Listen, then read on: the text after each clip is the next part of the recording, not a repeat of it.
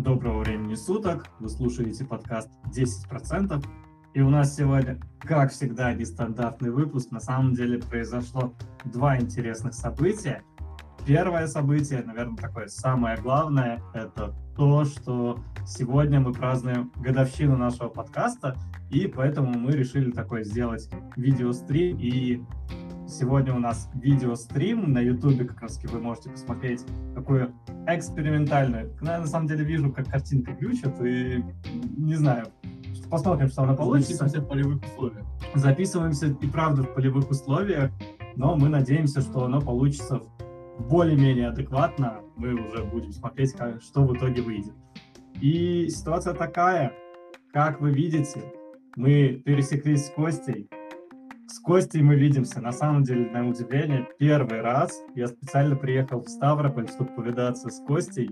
И вот сегодня мы ви- свиделись и решили записать такой видео-выпуск. И мне кажется, это прикольно. И учитывая, что у нас годовщина, потому что первый эпизод у нас записывался еще в августе того года, но первый выпуск вышел именно 3 сентября.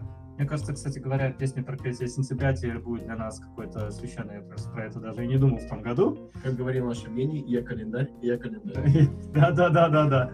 Именно так. Поэтому мы на самом деле хотим поздравить себя, хотим поздравить вас. Это все-таки год, это уже, это уже что-то. Это уже что-то, и это действительно прикольно. Что ж, ладно, то, что подкасту год, это классно, это супер. То, что мы с Костей увиделись, это тоже классно, супер. Мы уже успели пообщаться, погулять, потусить, и не все потеряно. Да, да, да, не все потеряно, пока в руке ручка и по бумаге строка. Да.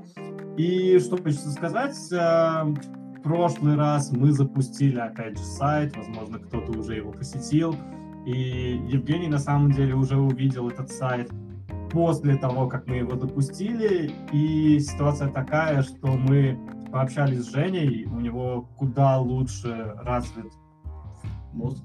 Ну, мозг тоже куда лучше развит. Да, но я хотел сказать, вот чуйка на дизайн. То есть я как в прошлом выпуске начал говорить, что как Женя для меня там икона дизайна. В общем, мы посмотрели, подумали и решили поменять немножко дизайн, поэтому сейчас мы там наняли дизайнера, этот дизайнер, соответственно, делает для нас дизайн, у нас есть уже концепты более-менее утвержденные, и мы надеемся в скором времени поменять дизайн и вот как-то улучшать наш проект и, соответственно, наш сайт. Так, это было на самом деле по апдейтам. Нам, правда, очень приятно, что уже целый год, и мы до сих пор на волне, и это, мне кажется, прекрасно. Что ж, тогда идем дальше. И дальше у нас тема а, нас попросили обсудить о стратегиях в трейдинге. Чем отличается трейдинг на фондовой бирже от трейдинга на крипте. И так как в нашем подкасте есть эксперт, и этот эксперт как раз сидит рядом со мной, то... У нас тут два эксперта, Андрей Тетка и Константин Дядька. На самом, на самом деле, да, я же тоже занимался трейдингом, и я так понимаю, Костя занимался трейдингом именно на фондовой бирже. На фондовой бирже. Да, я занимался трейдингом на криптовалютной бирже. И давай начнем тогда с трейдинга на фондовой бирже. Вообще, какие стратегии ты использовал, что ты делал, чем, чем занимался? А, тут сразу хочется сделать такую важную помарку. Непосредственно сам по себе трейдинг строится на техническом анализе. И технический анализ, он идентичен для абсолютно любого продукта. Раньше вообще технический анализ пошел с торговли рисом. И первый, кто думает это сделать, это китайцы, которые торговали на рисовой бирже, настоящим физическим активом рисом. То есть не изначально какие-то какие года очень лохматые. То есть это уже, знаешь, я тебе скажу, по-моему, 16 век. Я хотел сказать 1600, но это уже 17 вот, век. Вот, где-то, вот где-то в 16 веке начался зарождаться непосредственно трейдинг, и именно вот оттуда пошли вот эти понятия свечей и так далее. То есть они нашли создать удобную модель, когда можно видеть, где открылся, где закрылся, где достигала минимума, где достигала пика. Mm-hmm. И вот с того момента сама по себе концепция модели не менялась. То есть э, сам технический анализ — это изучение поведения цены. И то есть на любом активе она может быть вызываться разными факторами, но тем не менее любая цена строится исключительно на двух факторах — продажи и покупки. И именно это изучать технический анализ, именно это влияет на цену непосредственно я использовал среднесрочную торговлю. На самом деле принципиальной разницы, используете ли вы по таймингу какую-то стратегию, нет. То есть я пробовал разные стратегии, просто а среднесрочный трейдинг требует минимальных затрат по времени. То есть, открыл сделку, я мог ее ждать там неделю-две, то есть я более крупный таймфрейм. И, соответственно, результат мне приходилось ждать дольше, но он был более точнее. То есть на, в течение маленького количества времени с ценой может произойти больше изменений, чем непосредственно на долгосрочном. А если мы рассмотрим максимально долгий срок, там также работает технический анализ, если вы покупаете цену по выгодному активу, но за долгий срок может произойти кучу факторов, которые повлияют на цену, но вы предсказать не сможете. То есть непосредственно я видел, что изучал я? Я э, никогда не торговал по одному какому-то конкретному сигналу. То есть э, рассматривал только паттерны, э, уровень поддержки. Я все смотрел в сумме. То есть на основе непосредственно модели, то есть там, допустим, флаг, клин и так далее. То есть, Классика техническая. Да, да, да, да, да. Сути, да. А, искал подтверждение в виде разворота, как правило, то есть медвежьего или бычьего, и заходил в очень четкие размеры. Поэтому тут был минимальный риск непосредственно с этой точки зрения. Но было несколько случаев непрогнозируемой цены, когда выходит какая-то новость, которую я не мог предсказать. То есть она была, возможно, заложена в цене, но я не изучил, допустим, инсайдерские покупки или продажи, или там просто об этом не было информации. Выходит какой-то крупный анонс э, или какая-то крупная потеря, и тогда непосредственно возникали некоторые проебы. вот, непосредственно. Но я заходил в основном четкие размены, Э, либо продавал, когда было очень дорого, и видел четкий разворотный сигнал. Не только это не была моя субъективная оценка, допустим, что Тесла дорога. Можно это так, с точки зрения фундаментального анализа, но с точки зрения технического анализа я заходил только в шорт тогда, когда видел разворот. Для меня было абсолютно без разницы, какой актив, самое главное, чтобы он был не на хайпе. То есть, что я понимал, что там в течение, может быть, месяца никаких крупных новостей не будет, чтобы я, чтобы я не длился только на те показатели, которые я могу предсказать. Вот. И если я вижу доминирующую а, волну продавцов и минимальное количество покупателей, вижу низкие объемы на покупку, естественно, я зайду в шорт. Если я вижу обратную картину, я зайду в лонг. Э, в основном это примерно так и выглядело. То есть непосредственно волатильности там намного меньше, чем непосредственно на криптоактивах.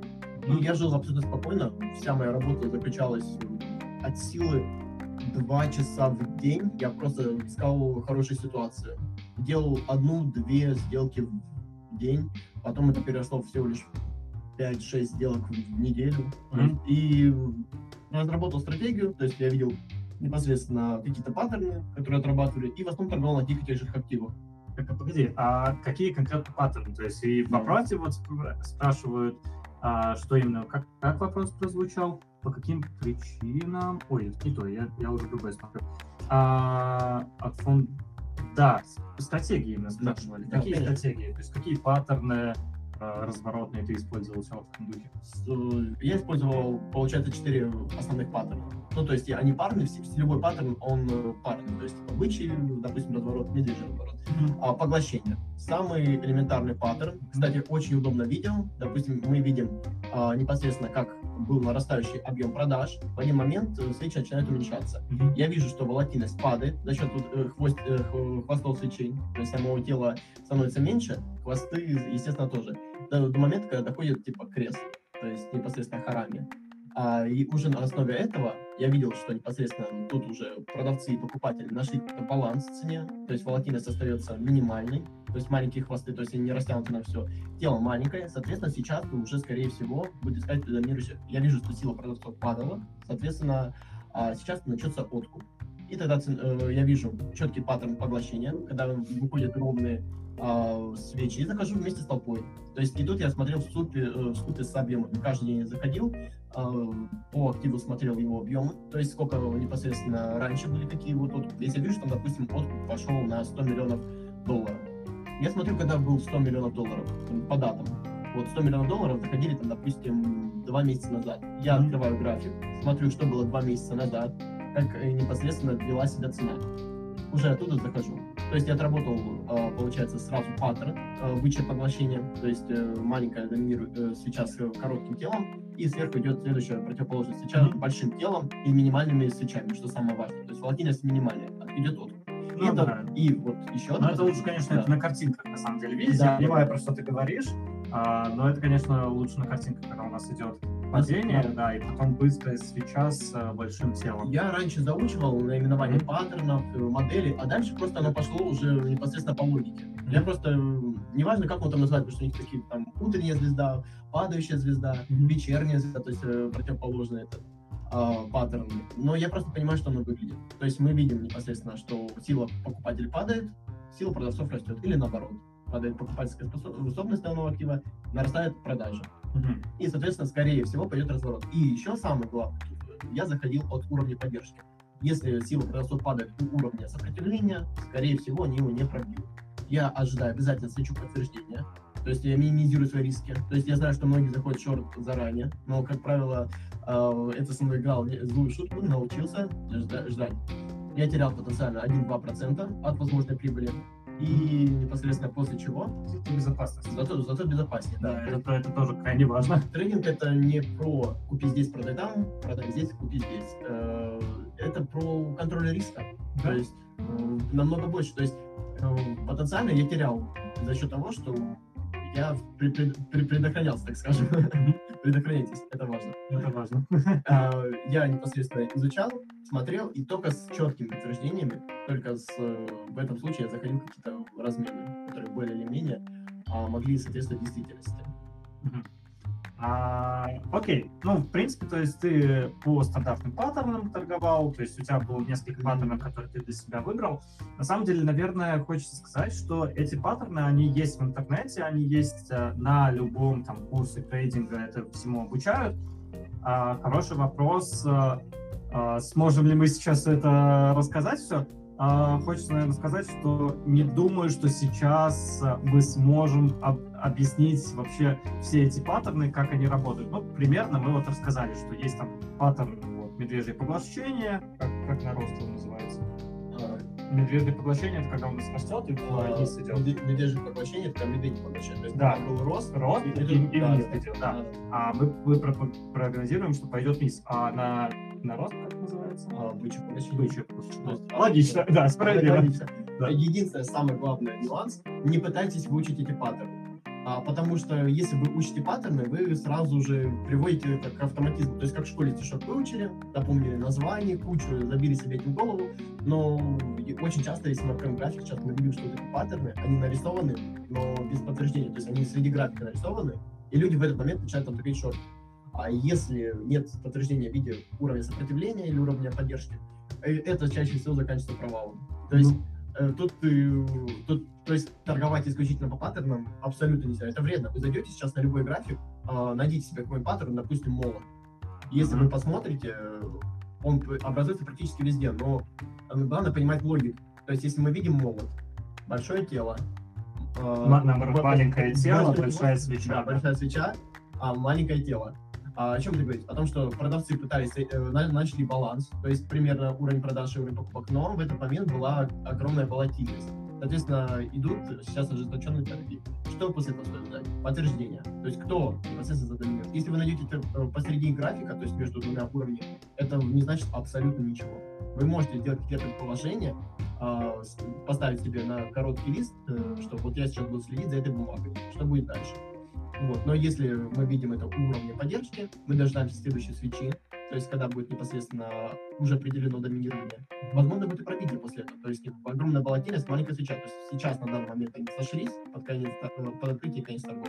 Но была огромная волатильность, еще непонятно, кто непосредственно будет доминировать. Смотрите по объемам, обязательно сколько выкупала, сколько продавала, и где находится цена на данный момент. Ну, давай, сейчас мы не будем, конечно, Да, там ты- курс, курс по трейдингу заводить, но в целом примерно понятно, что это плюс-минус стандартные паттерны и просто опыт, который ты смотрел постоянно на графике и постепенно понимал, Да. как действует. То есть Мгм. в один момент я тоже пытался учить какие-то паттерны, все такое, а потом после чего я уже смотрел. То же самое с моделями, то есть там клин, а, треугольник, непосредственно. Я тоже пытался их заучить зачем-то, но я просто смотрю, то есть идет поджать уровня поддержки. Допустим, я вижу, что цена э, никак не пытается скинуться. То есть есть трендовая линия, от которой он постоянно отталкивается. И на самом деле вот э, все вот эти трендовые линии, они работают только по той причине, что люди сами это придумали. То есть они Ну да, да, да, да, доходят, типа, куча видят, что непосредственно сейчас каждый Да. ход. Они верят в это. Иллюзия контроля. Да, да, да, да, да. И хотя они сами же их создают. Ну, то есть все видят эту трендовую линию, и все начинают покупать, и из-за того, что все начинают покупать, Да. соответственно, покупателей становится больше, чем продавцов, и цена растет. Да, это, это на самом деле забавно. Окей, на самом деле э, есть это вот э, опыт Кости. Я расскажу немножко про свой опыт на криптовалюте, на торговле криптовалютой. На самом деле, э, наверное, надо начинать с того, что мы смотрим общий тренд. То есть, если мы говорим про криптовалюту, то я никогда не торговал против рынка. То есть, э, э, общий тренд в э, инвестициях это, наверное, S&P 500 фонд как основной такой тренд. Ну, по большей части, да. Ну, такой, это основной фонд. А, я просто он легко гуглить, и все о нем знают. Вот. А в рынке криптовалют тренд смотрится по биткоину. И, соответственно, если биткоин растет, то растут все другие криптовалюты. Если биткоин падает, то все другие криптовалюты тоже падают.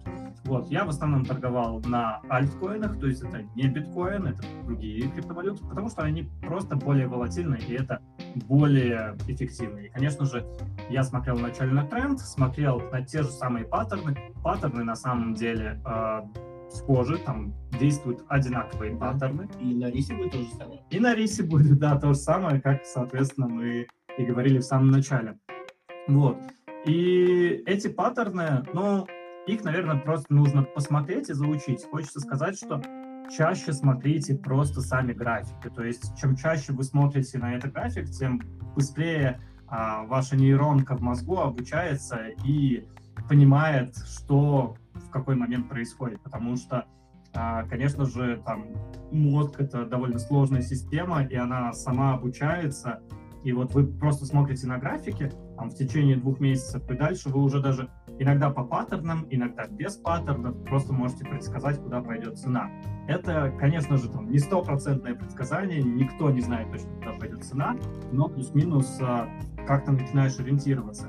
И в целом, вот когда я трейдил на криптовалюте, я, конечно же, не сразу начал трейдить, я очень долго изучал вообще, в принципе, рынок, смотрел на эти графики, там, каждый день смотрел на эти свечи, смотрел, как э, действуют в определенных, в определенные моменты, и очень часто видел как раз-таки, как отрабатывают стандартные там медвежий клин, а, всякие бычьи клин тоже отрабатывал, как работали уровни поддержки, а, сопротивления, треугольники, а, молоты, что, что я еще использовал? Ну, если честно, больше всего, наверное, для меня работали уровни поддержки.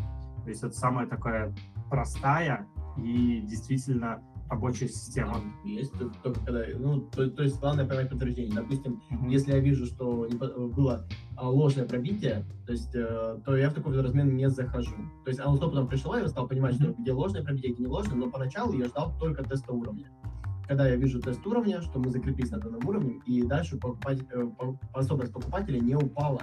Они видят, что цена дошла до пикового момента, когда непосредственно раньше она казалась слишком дорогой для этого. Но если у него есть поддержка, топлива до роста в виде де- новых денег, то она и будет расти дальше непосредственно. И в этот момент а, непосредственно я вот заходил в такой размер. То есть тест уровня тоже очень классная модель. А, непосредственно, и вот тут самое, хочется сказать важное, технический анализ, он работает, в принципе, для любого актива, это изучение цены. То есть он может быть... Почти. Оно, А, да, технически, сори, сори, сори, перепутал с а, фундаментальным, извиняюсь.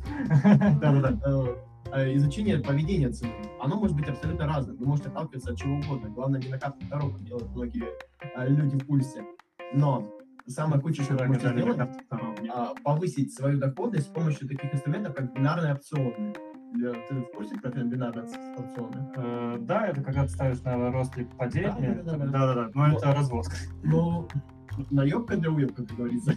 Сейчас да. сейчас поясню.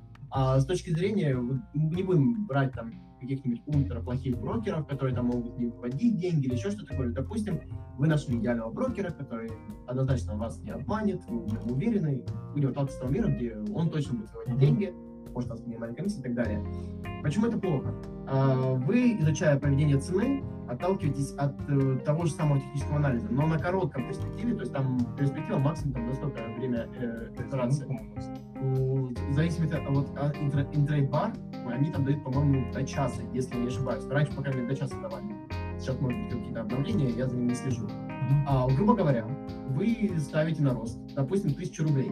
Вы можете выиграть 800 рублей, либо проиграть 1000 рублей.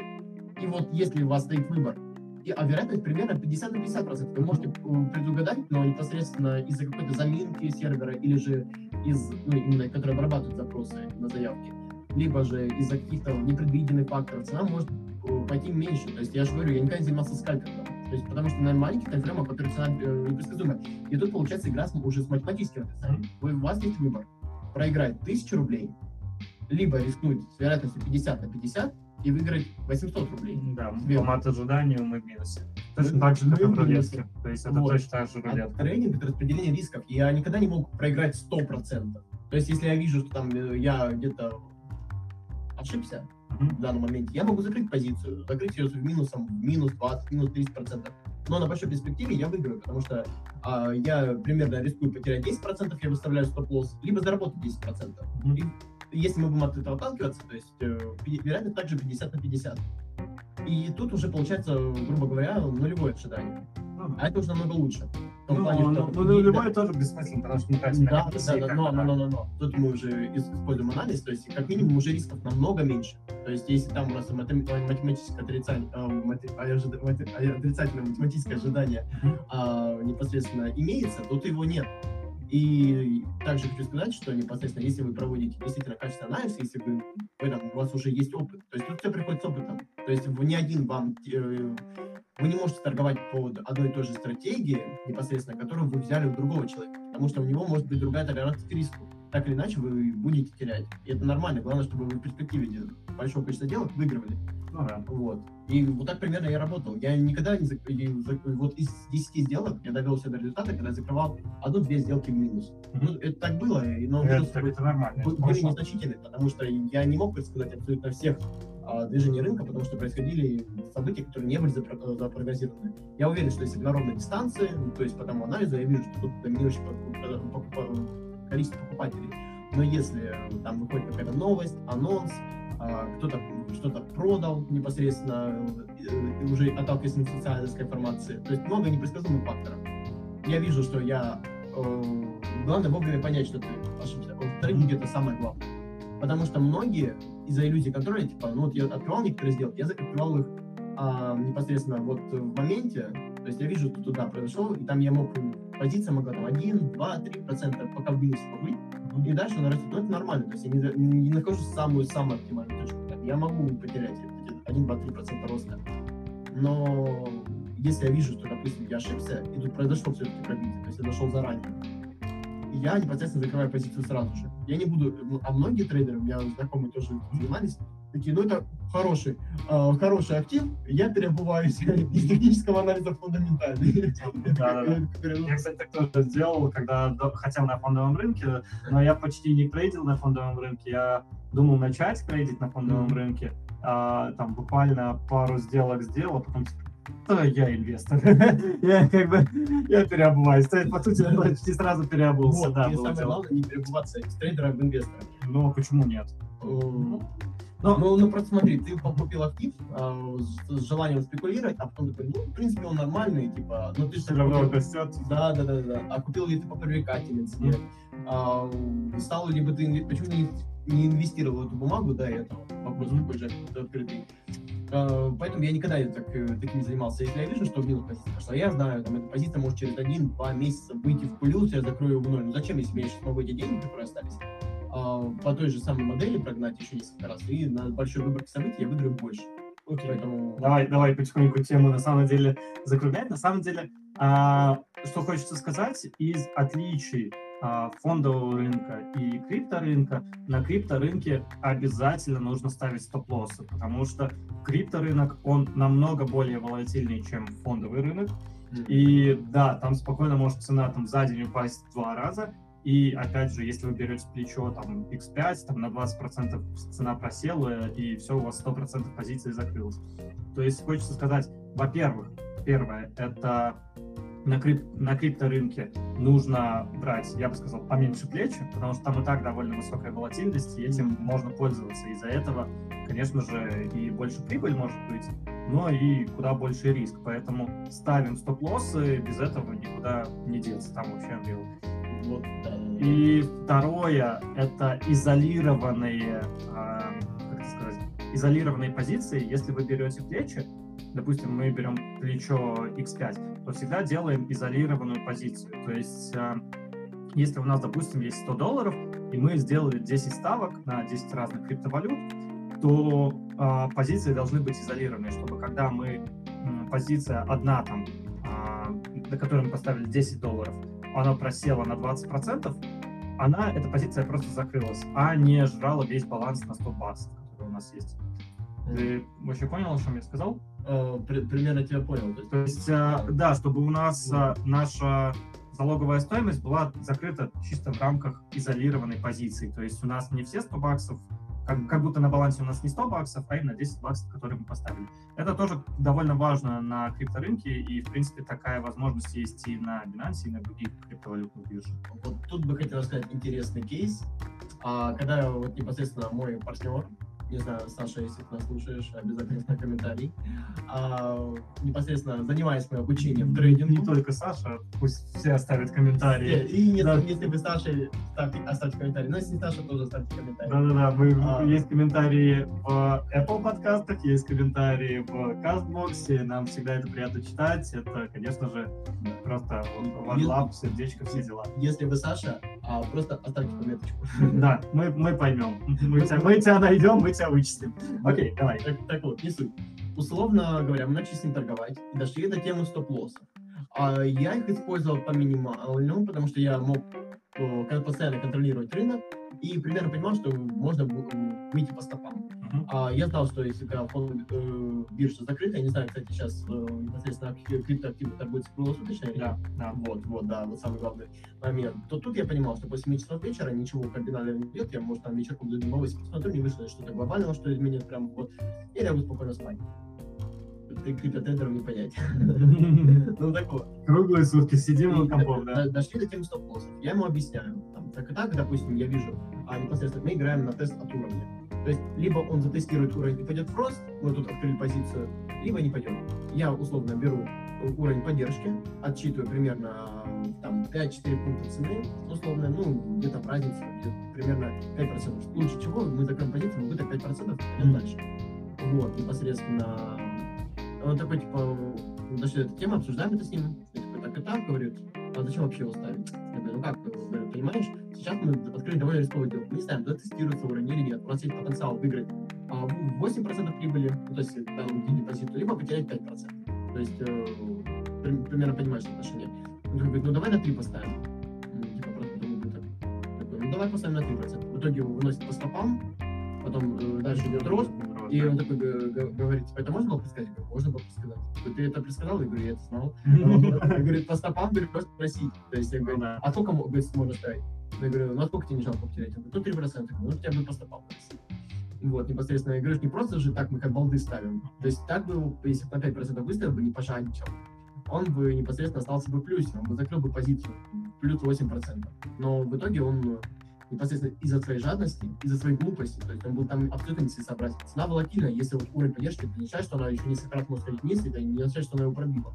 Вот, непосредственно. Уровень поддержки и сопротивления — это по факту выдуманная вещь. То есть э, она головах людей, то есть э, это цена, которая является таким психологическим барьером для людей. Когда раньше рынок считал, что слишком дешево, он выкупал ее по максимуму. А тут он считает, что это слишком дорого. Тут, конечно же, можно кучу факторов, почему люди так считают и и т.п., но не будем это вдаваться, это самый главный факт. И вот эта жадность, вот это его непонимание, зачем вообще выставлять стопы, она его убивала. Потом открывал он шорт, э, я помню, на сейчас э, компания American э, Airlines, Airlines, да, AAL тикер. Вот, и там в один момент, получается, он, я говорю, ну, надо обязательно выставлять стопы, потому что эта сделка идет вообще в целом против понимания рынка, шорты, то есть это максимально м, такая вещь, которая по большей части, её вы- по факту это делает брокер, не с- э, то есть это идет а, шорт, ну, то есть тебе А, да, да, да, дает тебе да, дает. не сам, не сам рынок, то есть непосредственно... Когда тебе дают в долг бумаги, да, да, Да, и да, да, да, да, и вот. Непосредственно это более рисковая сделка. Шорт это всегда более, больше риска. Э, Потому что вы, возможно, даже ставите против э, общего тренда. Вы, как правило, можете на это даже не посмотреть. Потому что отдельные активы, да, могут там ра- разворачиваться даже против рынка. Но не суть. И, ну, я говорю, тут на шорты обязательно выставлять стопы. я объяснил ему, где, как это делать, то есть уровень сопротивления, также 5% по потенциального убытка, либо же там потенциально заработаешь 8. То же самое, только с другой стороны. Но стопы тут обязательно обязательно. В итоге что, он не выставляет 100, а выходит новость о том, что American Airlines заходит в Робин Гуда. Вот эти самые, помнишь, как, как, как называлось это сообщество?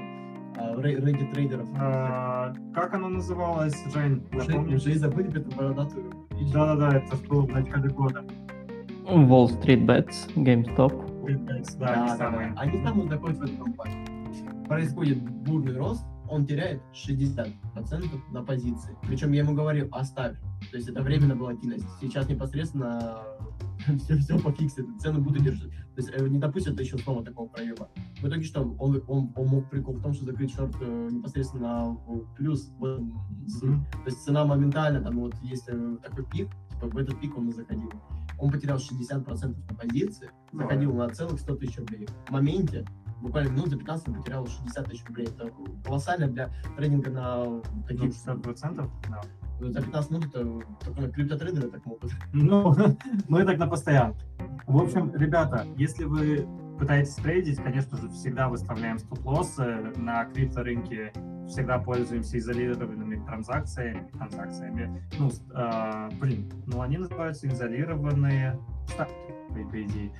Вот. А также играете всегда в сторону рынка. Я думаю, это в то- в том Ну, числе, да, и Всегда смотрели на глобальный тренд. да, да, да, глобальный тренд, как бы играем в сторону глобального тренда, потому что это, конечно же, если мы знаем тенденцию глобального тренда, а ее довольно легко определить, в принципе, то... Вы это почувствуете? Да, Э, Главное, Леникова не смотреть. Не. У него есть такой немножко проем чувством рынка. Ну, ну не, ну на самом деле я его все равно уважаю, как бы, и, конечно, я как бы считаю, что да, тут сейчас дичь какая-то происходит, но это отдельная история, да. А, и давай, надо играть, конечно, по тренду. А, тренд мы уже сказали по, на фондовом рынке это S&P 500, на крипторынке это а, биткоин, да. И чем еще отличается крипторынок, он куда более волатильный, там меньше плечи берем. То есть я раньше брал плечи X3, сейчас, в принципе, могу взять плечо X2, то есть больше я сейчас не беру. Вот, что еще? В шорт лучше не заходить, особенно если новичок. Что еще можно сказать? Ну, пацаны, по матерям еще.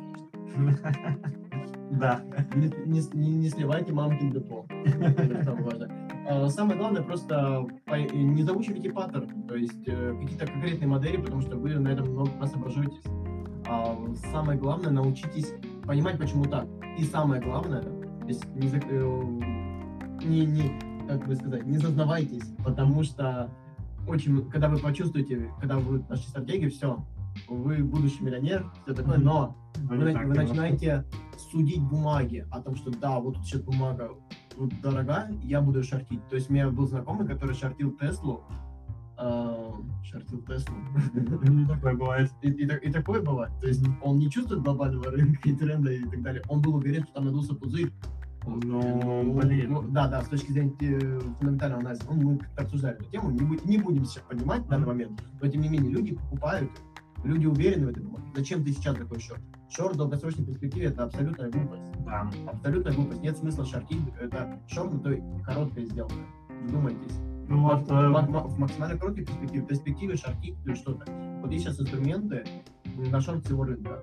Вот э, я знаю, Interactive Brokers, э, сейчас в данном брокеру прихожу, там он предоставляет. ну, Олень то же самое делает. А, а как он? А, ну да. Я не помню, он покупает обратный А, индекс. да, ну вот, да, да, да, я, я, я об этом инструменте говорю, там, HRS предлагает такую возможность, а купить да, непосредственно обратный инструмент. Э, И многие, типа, я знаю, этим пользуются, то есть инструментом. У меня тоже сейчас есть знакомые трейдеры, они вот непосредственно вот начитаются каких-то новостей там по своему субъективному анализу. Вы против толпы не переиграете, хоть пусть она в 10 раз будет дороже Тесла, но если будет покупать по таким ценам, то и будет расти. Ну, То же самое с рисом. То есть, Да. Это всегда, конечно, пред- э, покупки, продажи, это да, и пока, вот, э, пока покупают по таким ценам, цена будет расти дальше. То есть до того момента, пока она не найдет сопротивления. А в принципе, вы могли, если бы мы жили в мире, где непосредственно каждый голосовал бы своими деньгами за абсолютно любой товар, прям каждый-каждый день, то есть каждую секунду. То есть, условно, если бы мы сейчас бы чай бы покупали бы, непосредственно так же чаем бы торговали. У него такая же была волатильность, не меньше. И вы представьте, приходите в магазин, вы видите каждый день, меняются цены постоянно, вы пытаетесь зайти в лучшую цену. Вы, вы по факту, покупая активы, голосуете, типа, по- покупая, продавая, да, вы, вы голосуете своими деньгами а, за рост, либо против. И тут надо просто смотреть на мнение толпы. И идти против нее это бессмысленная глупость, абсолютно плохая затея. А, окей, на самом деле мы уже засиделись на данной теме, и как бы хотелось бы, наверное, спросить у Жени, может, у тебя есть какие-то вопросы к нам? Ну, Нет. все понятно, все. А, Да Жень, нет, мне просто трейдинг не интересен. А, ну вот, а, мы этим баловались, балуемся до сих пор, это довольно классно. Альтернативное мнение. А, Конечно, я, я, ну, опять же, мы с Женей больше на инвестиции сейчас а, делаем упор, и как бы в этом плане, конечно, там больше фундаментальный анализ и все вот в этом духе. А, окей, А, мы тогда идем дальше, и дальше мы хотели обсудить такую компанию, как NVIDIA. Женя, мы с тобой про нее еще начали говорить в прошлый раз, и можешь ли ты рассказать, что там происходит с NVIDIA? Там они же покупают ARM, в этом духе все. Ну, слушай, ну, они покупают ARM, но вроде как еще есть кучу-кучу вопросов со стороны всяких антимонопольных регуляторов, потому что если NVIDIA купит ARM, то это просто идет разрез со всем современным трендом на то, чтобы вообще избегать каких-то крупных монополий, как мы знаем сейчас с Facebook, с- да и не только с Facebook, на самом деле, со многими а, компаниями, которые как, так или иначе покупали бизнес, как Facebook, Google, э, какой-нибудь еще э, какой-нибудь кру- крупный гигант еще из Кремниевой долины, я не знаю.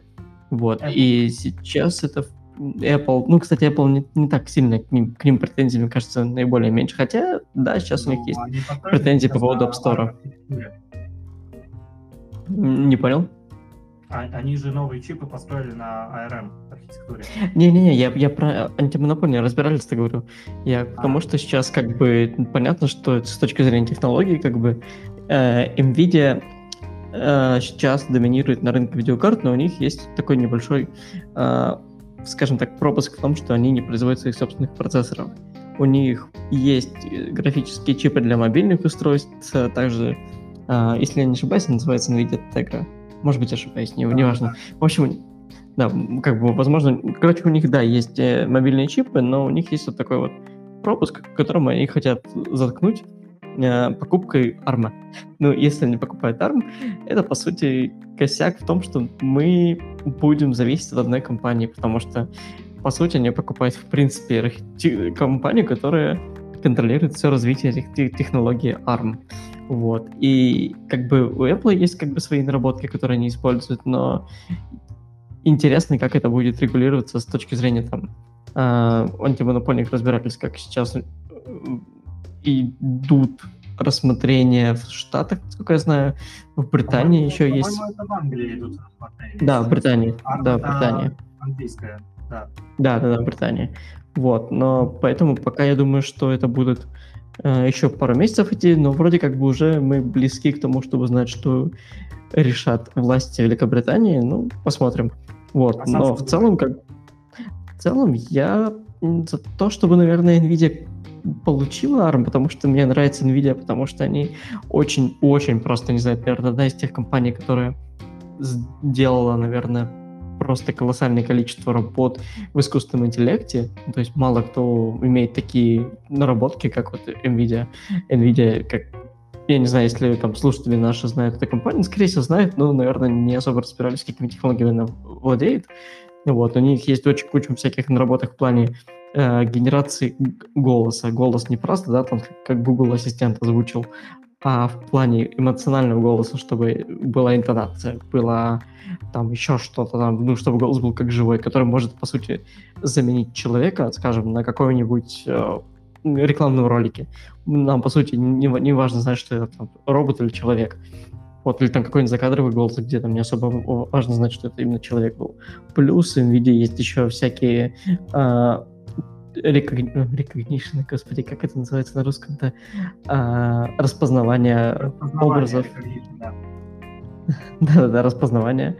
А, там компьютерное зрение. В общем, у них очень много технологий в плане искусственного интеллекта, и я думаю, что они на этом поле смогут, наверное, еще заработать помимо продажи своих видеокарт. Но и да, как бы сейчас все искусственный, весь искусственный интеллект работает, по сути, только на видеокартах NVIDIA. Есть как бы наработки я, в плане AMD, там есть какие-то... Погоди, М? а вот я хотел спросить, смотри, а, насколько я знаю, я, я, может быть, не особо шарю, а, но вообще NVIDIA, понятное дело, они производитель э, видеокарт, они потом эти видеокарты, во-первых, продают сами, и, во-вторых, продают эти технологии. То есть, например, есть а, карты AMD, там а, RX 3080, то есть это вроде бы NVIDIA а, разработала эту видеокарту, а потом ее, ну, ее разраб... именно создает а, AMD, да, вот и также и другие а, компании. То есть есть куча видеокарт 3080, которые делают разные компании, не только NVIDIA. Вот. А подожди, и... подожди, подожди, подожди, подожди. Э, AMD не делает 3080. Есть э, компании, которые производят видеокарты. Это MSI, это э, Gigabyte, кажется, Gigabit называется. В общем, ну, короче, неважно, в общем, есть куча вендоров, которые производят а, свои железки на основе как бы наработок NVIDIA. Но вот, так, да. как бы... Угу. Я, я, я хотел спросить вот про искусственный интеллект, а, да, машинное обучение.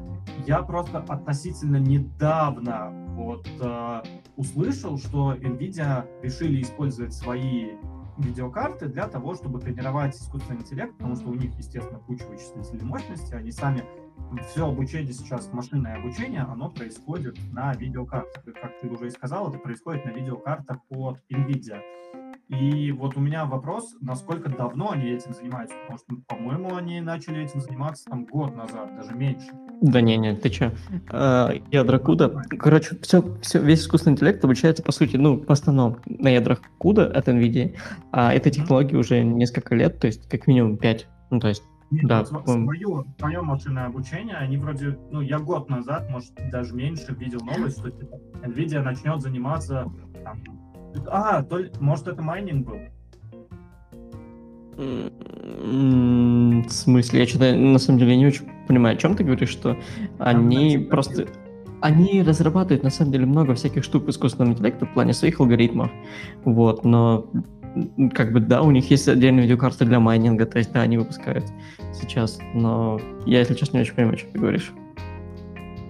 А, я просто думал, что они относительно недавно начали заниматься, вот. А по твоим словам, они занимаются этим уже там десятилетиями. Вот. Ну, не десятилетиями, я сказал пять лет. Ну, несколько раз перерос. Окей, хорошо.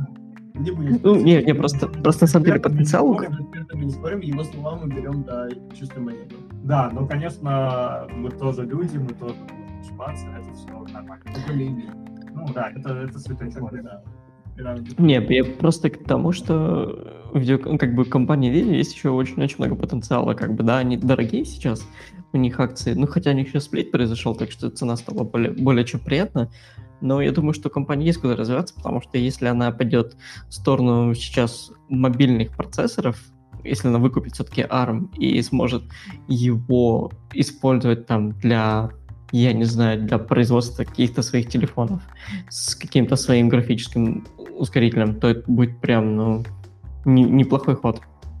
Потому что э, в, некот... в том же Nintendo Switch э, графический чип NVIDIA ну, показывает себя довольно хорошо. Mm-hmm. А вот тут произошла такая подмена понятий. Э, произошел сплит, и цена стала Да, да, да, да, да. Это немножко все-таки да, разные вещи. Реализация не изменилась, типа просто больше людей смогут а, купить в номинальном варианте. Да. Ну, окей. А, Не-не, я, я, просто, я просто к тому, что, что цена не стоит как а, акция Амазона или Гугла. Ну да, Amazon же он не делает сплит, там 3000 долларов. Ну, это есть причин. Ну, логично, что у него больше привлекает институциональных инвесторов, чем розничных. Угу. Ну, у, у всех свои стратегии, да. Ну, да, да, да. То есть снижает, тем самым, кстати, не снижает волатильность на свой актив. То То есть чем меньше людей смогут на нем спекулировать, тем меньше будет его волатильность. А, И, и, и привлекать ин- институциональных инвесторов, которые покупают, ну, как фонды, допустим, да, то есть они входят в состав фонда, и фонд там не имеет права продавать их на протяжении нескольких лет. Мгм. И тем самым они реально снижают волатильность своих активов. Ну, да, да, да. Если мы возьмем тогда корреляцию в среднем рыночную и таких отдельных от Amazon, которые стоят не, не прошу прощения, видел. А, У, Н- у NVIDIA, кс- у NVIDIA, кстати, довольно относительно неплохой PNE, от- ну, относительно таких компаний, это, это 80, потому что у той же AMD это сильно больше. Вот.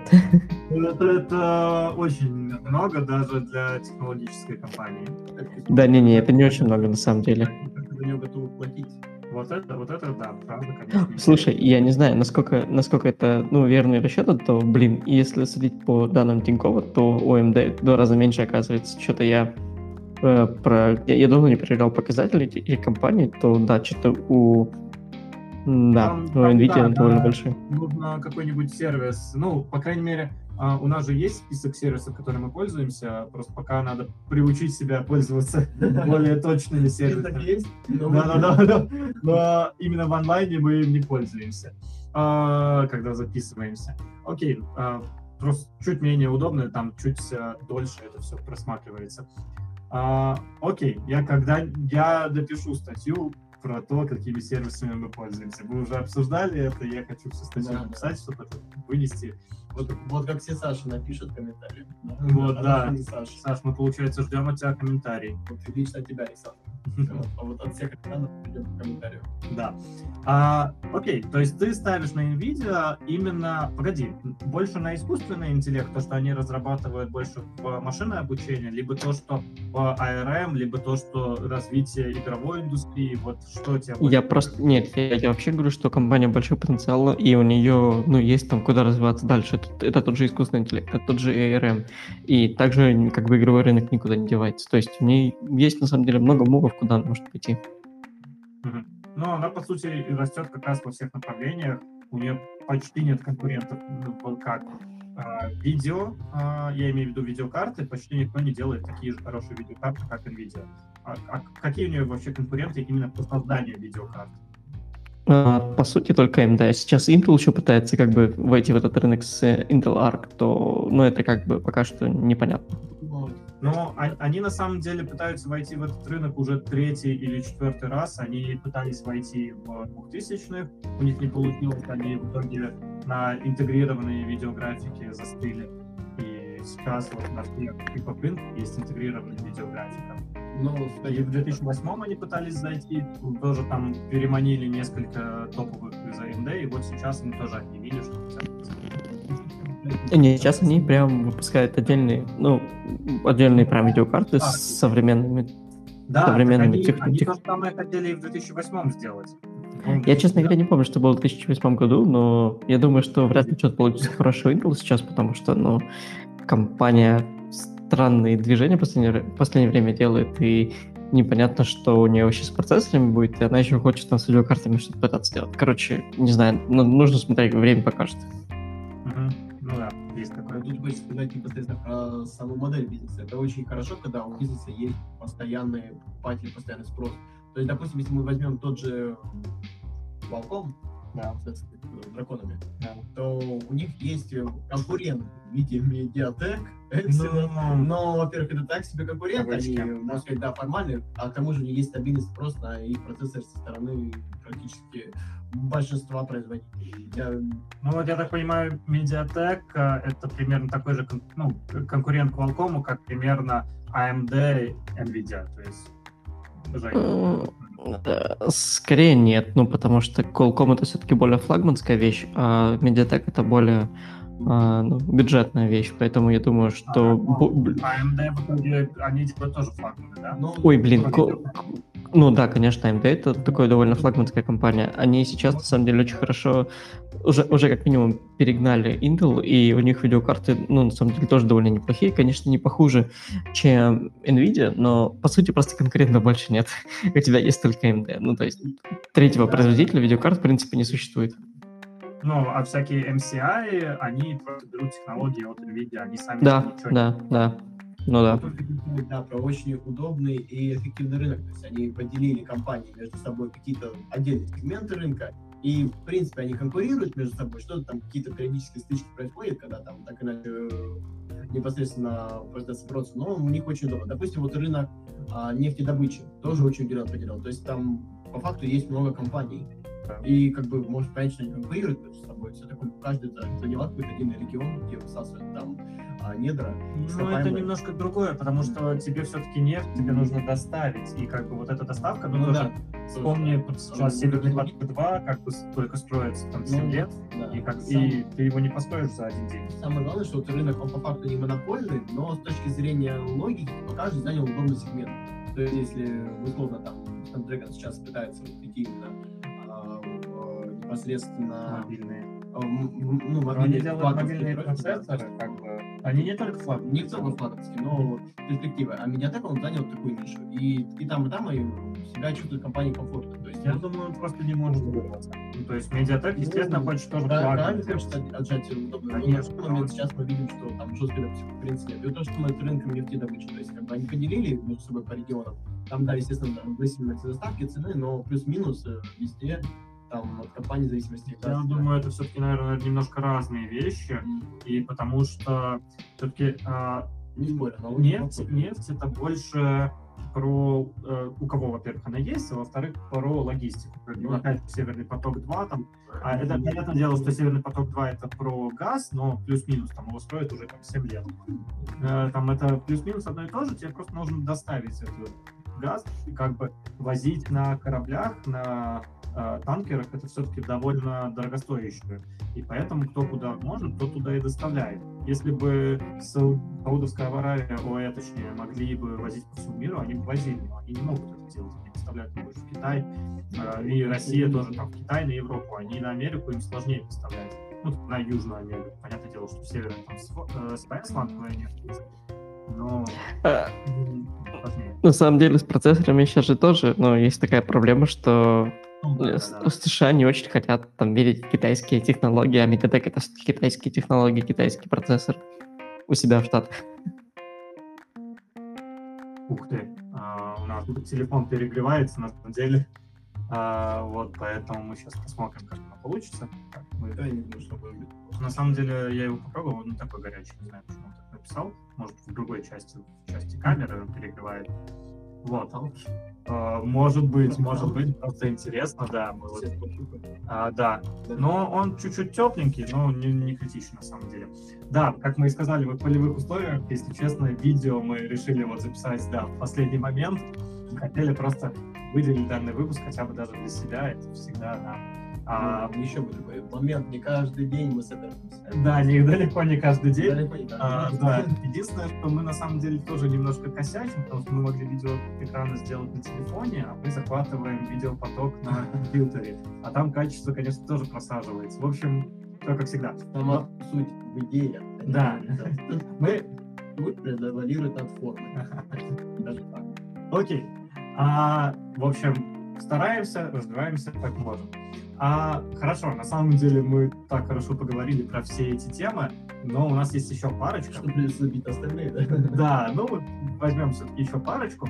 И нас попросили рассказать наше мнение про дефолт, а, возможен ли он и случится ли он в современном мире, по каким причинам и как можно защитить активы от дефолта. И вот, Костя, ну, это на самом деле такой щепетильный вопрос. Я не уверен, что мы сможем полностью, конечно, дать на него ответ, но попро- попробуем вот хотя бы вот мнение обсудить. Вот, Костя, вообще, возможно ли дефолт сейчас? Что ты думаешь? Знаешь, я, я выключу. Знаешь, это, это дефолт, это как кот Шрёдингера. Может быть, а может быть не быть. То есть ну, да. дефолт это громкое событие, и мы, как э, обычно частные инвесторы, мы узнаем об этом только э, уже когда почувствуем последствия, первые шажки. А, так, вы, конечно же, там вот есть чувак, который когда-то там предсказал рынок, крах рынка недвижимости, по нему еще книгу взяли. А, как это? Big Short называется на английском, а на русском Игра на понижение. Игра на понижение. Игра на понижение. С этим, с, Кстати говоря, интересный фильм, да, общего развития. Ну, ну, так вот, да. Не суть, типа, когда Сейчас вот этот самый чувак, я не помню, как его зовут по-настоящему, но он, насколько мне известно, шортил Теслу, Насколько мне известно, он на самом деле шартел там с 12 года уже говорил, что все очень плохо, да. и- Один раз попал. Да. Ты знаешь, Василий Олейников на максималку. Ну вот, да, что-то типа такого, да. Вот. А, я считаю, что подготовиться к этому вы никак не сможете. Но если вы там переживаете за свои инвестиции, там все дела, то а в том случае, зачем вы вообще инвестируете? А вот там есть такой вопрос, а так, э, как можно защитить активы дефолта? Просто выведите деньги, храните их под подушкой, но вы потеряете от инфляции 100%, а ведь тут вы имеете вероятность там, пережить дефолт. А в любом случае, э, прям крах фондового рынка, то есть пока активы торгуется, рынок капиталов это эффективная модель, когда уже себя на протяжении многих лет, и она вряд ли мы от нее уйдем. То есть мы можем пережить крупную посадку, крупный, риск, когда рынок дуваться, когда из него будут деньги, но у вас будут все равно эти доли в компаниях.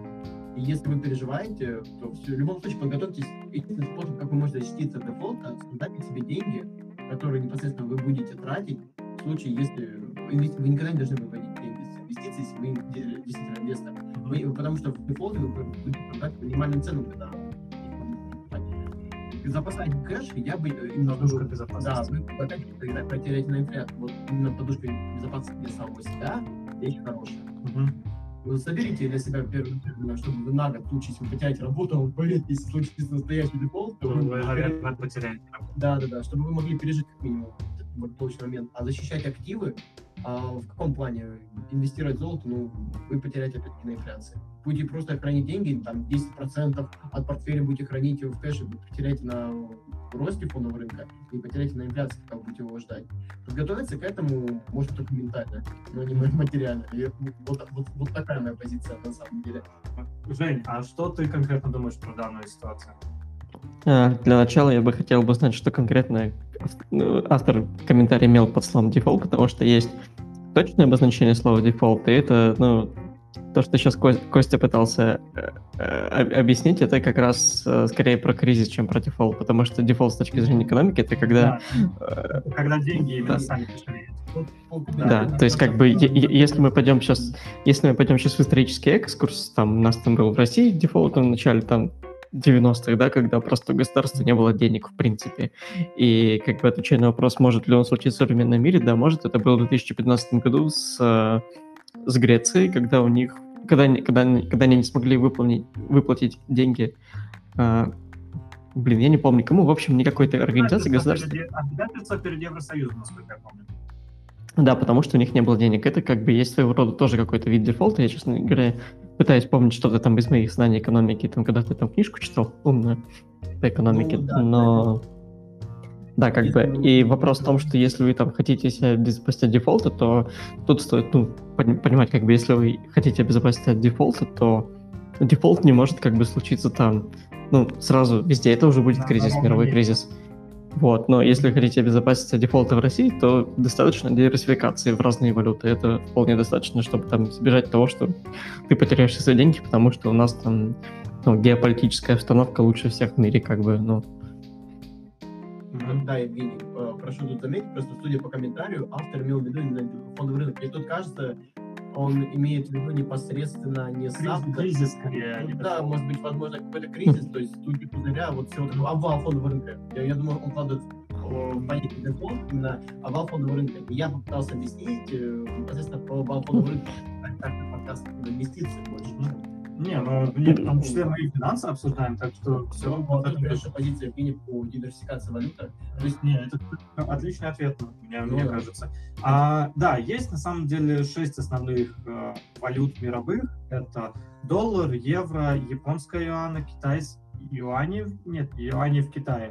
А, А иена, иена, иена японская, да, а, английский фунт, я не помню, какая еще, пусть будет шекель. Да нет, пусть будет шекель. А, гривна, гривна. Гривна, да. Да, все мы знаем, что российский рубль самое стабильное, все дела. Да, а, на самом деле есть также и индексы валют, также можно посмотреть там и индекс доллара по отношению к этим шести валют, и индекс остальных валют. Это просто основные мировые валюты. А если мы говорим про дефолт, то если случится там дефолт в Америке, то пострадают, конечно, абсолютно все. То есть все а, все правительства держат свои деньги в долларах в том числе, за большую Ну сумму. да, да. А я, кстати, недавно интересовался вопросом, как думаешь, сколько занимает Америка от э, общей доли мирового рынка? Мирового? По-моему, процентов 20. 20, Да. 45. Я А, не- Не-не-не-не, ты про фондовый рынок говоришь. Нет, это не про фондовый рынок. А, Я, помню, я вот сейчас я под- э, фильную теорию у иностранного брокера. Я, короче, типа, получается, там вот в данном моменте, там, э, я сейчас не помню, за какой год эти были данные, но я думал, они плюс-минус бы действительности. Понятное дело, что не на 45% собрал, чуть меньше, но тем не менее, сейчас он... Да, на случай. Ну, Ты говори, говори. Да, вот, соответственно. А вот э, по поводу дефолта и диверсификации, всегда ваши активы должны быть диверсифицированы по странам. То есть, допустим, в одно время, а, насколько известно, российский рынок Российской империи а, был непосредственно... Я, я просто нагуглил и немножко удивился, потому что мне первая ссылка это США А, занимает 60% мирового рынка. А, но Ну, погоди, это наверное, там... SaaS, это что-то, видимо, другое. Ну, окей, хорошо. Ладно, не суть. То есть я смотрел, ну, в общем, да. А, проехали. А, по поводу там дефолта. Дефолт всегда может случиться даже ближе, чем вы думаете. Но предсказать его тут трудно будет. То есть, допустим, был рынок Российской империи, он, кстати, был более развитый на тот момент, чем британский рынок. Да. Вот. И До, до, он- э, СССР. вы, вы понимаете, то есть он Там шел- была только питерская биржа, Да, да. У нас, ну, у нас был питерский ну, московская тоже появилась. И непосредственно был настолько крах, что по нулям. Просто в ноль упал фондовый рынок. И Мгм. можно ли, ли это было непосредственно предугадать? А, люди, знающие, могли это предугадать, но это случилось внезапно. То есть, когда об этом стало известно всем, то в такой случай случится обвал максимальный. То есть, когда весь рынок на это отреагирует максимально быстро. И, естественно, в тот момент, когда случилась такая реакция, а, просто все. Было падение максимально. В Германии э, непосредственно с оптовых тоже было данный вопрос там событий. Ну, там было что-то, да, такое. Еврейского праздника. Ну, Ну, тихо, ну, тихо, тихо, тихо, не надо тут так. Не при Андрея об этом поговорить. Да, конечно. А, не, на самом деле, да, история знает кучу событий, когда у нас был конкретно дефолт. А, по вопросу больше похоже, что спрашивали про кризис. Но давайте ответим все-таки на вопрос дефолта. И да, если мы говорим про дефолт, то дефолт, как и сказал Женя, он никогда не бывает просто так, то есть с ровного места. Он никогда не бывает. Он всегда подкрадывается постепенно. И, наверное, подготовиться к дефолту — это попытаться его предсказать. То есть а, есть э, макроэкономика, когда а, можно изучить, как работает именно экономика на макроуровне, как взаимодействуют страны между собой, и попытаться посмотреть, у кого сколько там задолженности, перед какими странами, как выплачивать эти задолженности. Америку. Тихо, тихо, тихо, тихо. А Америка одна из самых стабильных экономик мира, поэтому давай не будем шутить. 20 триллионов долга. А, да, но и ВВП какое? А, и ВВП я имею в виду годовое. Большое. А, да. Ну, 60% мирового рынка, что узнали? Да, и, соответственно, даже по-моему, да? Не, не миллиарды, триллионов. Триллионов долларов. Да, и, по-моему, у них это чуть... э, Сейчас долг чуть больше годового ВВП. У них, по-моему, годовой ВВП там около 18 триллионов было, что-то такое. Ну, вот такой в общем, это, это на самом деле адекватная, адекватный долг. Это не то, что там сверхъестественное, как говорят э, по телевизору, что там Давай как-нибудь на запись пригласим Киселевого, он нам Нет, расскажет. пожалуй, пожалуй, не стоит. А, да, в общем, а, к дефолту можно подготовиться, потому что а, данная ситуация уже происходила много раз в мире, она уже исследована. Это нужно почитать курс макроэкономики и посмотреть, какие есть задолженности перед какими странами. И, конечно же, если мы говорим про дефолт, то просто переводите в другую валюту. Потому что дефолт происходит в какой-то конкретной стране, как правило. Переводите в другую валюту, там случится дефолт. Не, ну, опять же, переводите в другую валюту, которая более, может быть, стабильна, либо, опять же, как предложил Евгений, это раскидать вообще, в принципе, по разным валютам. И это вполне адекватный вариант, который вполне сработает. И да, на самом деле, я думаю, что у нас у всех троих э, сейчас в разных валютах инвестиции. То есть мы не только в одной. У тебя сколько валют? А, смотри, давай посчитаем. На самом деле, неебическое количество, потому что я сейчас инвестирую по большей части... Да что ж такое? Просто пит- питерский сленг. Привез с собой. Да. Привет, Свет. Да. а, получается, естественно, само доллары. У меня есть, э, у меня просто несколько портфелей, и там есть, получается, диверсификация по странам. Так ты их покупаю там в рублях, в долларах, это абсолютно не важно. Там имеется, у меня сейчас по факту в портфеле одном а, все страны мира. Ну, то есть все страны мира. Короче, То есть да, такие это- брокеры, то есть все страны мира. Сколько валют существует всего? Вот столько у меня валют. Чуть больше 200, насколько я помню. Ну, вот, значит, столько. Мгм. А, Жень, ты что же диверсифицируешься по странам, по валютам? Да, конечно. Ну, у меня акции только в долларе, но кэш у меня в евро. И немножко в рублях. Ну, а у меня логично в шекелях. То есть мы все втроем диверсифицируемся по разным странам. Тут как бы рубли, там, там евро, но рубли ты в России живешь. А, ну, типа, а, а, понял. Вот, да. Там, там у нас уже не евро, да, у меня это шекели. То есть мы, если что, кто обанкротится, мы пойдем финать э, другие ребят с нашего подкаста и клянчить, да, деньги. А, Да, в общем, а, к дефолту можно подготовиться. Ну и один Славик сейчас лежит, 100 долларов купюру сворачивает, Тихо, тихо, тихо, тихо. Не зна- Мы не знаем, чем это Славик занимается. складывает кошелек. Да, это отличная идея.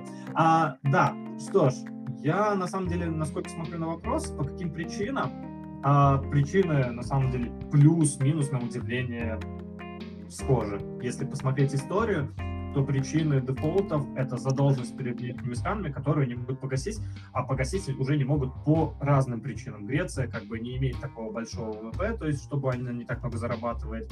А, как мы говорили про СССР, там вообще распад был как бы. А, как мы говорили про Германию, там тоже веселуха была в то время. Поэтому причины, они на самом деле могут быть абсолютно разные, но, как правило, это задолженность перед кем-то, которую правительство не может выполнить. И как бы тут больше нужно изучать курс макроэкономики. Опять же, есть куча книг по, на эту тему. Опять же, есть куча курсов на эту тему.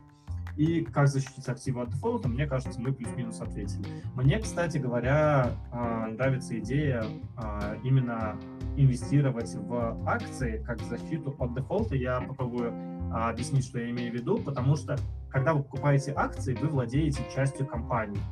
И да, окей, если что-то случится, компания может просесть, да, но мы все равно, современное общество потребления, мы все равно будем а, покупать а, технику, пользоваться телефонами, а, покупать нефть, и все равно компании будут продолжать производить продукт. Поэтому, да, в краткосроке какие-то компании могут подешеветь, но потом они будут вы- вырастать и как бы будут уже торговаться по новым ценам. После дефолта, опять же, появится новая валюта, и они будут торговаться по новым ценам. Поэтому, мне кажется, как защита от дефолта, это именно инвестиции и подушка безопасности, которая обязательно должна быть. Ну, это как бы мы так смешали понятие кризиса и дефолта, потому что мы не до конца а, разобрались в вопросе, что конкретно нас хотели, потому что а, выглядело так, как будто от нас хотели, да, ответить на Ну, вопрос, что делать в кризис. На твоей позиции могу сказать так. Рот болит и голос говорит. Я инвестор. Мне прикольно. Ну, ну, не знаю, не знаю, я не совсем на самом деле понял, что ты имеешь в виду. Ну, как Кто бы, не понял, тут. Да, кто не понял, тот поймет, поэтому как-то так. Что ж, я на самом деле думаю, что на сегодня достаточно. Мы постарались записать такой немножко нестандартный выпуск. А, Опять же, мы с Костей тут э, в одной студии находимся. Поэтому выпуск получился не просто нестандартный, а не традиционный. А, Тут уже не традиционный, да, мы уже сделали несколько обложек с тобой, как бы, а, которые мы опубликуем потом в Телеграме, на сайте у нас, конечно же. Вот. И в принципе, в принципе, мне кажется, мы ответили на вопросы, которые у нас тут были. Всем спасибо за прослушивание. Мы все еще ждем комментарий в Apple подкасте либо в ка- кастбоксе от Александра. Это, конечно же, куда мы денемся. И, конечно же, нам будет приятно, если вы оставите там комментарий на данных платформах. Так что подписывайтесь на наш канал, смо- смотрите это видео на YouTube. Я надеюсь, мы его выложим и будет более-менее адекватное качество. Всем спасибо за прослушивание. До скорых встреч. Пока-пока.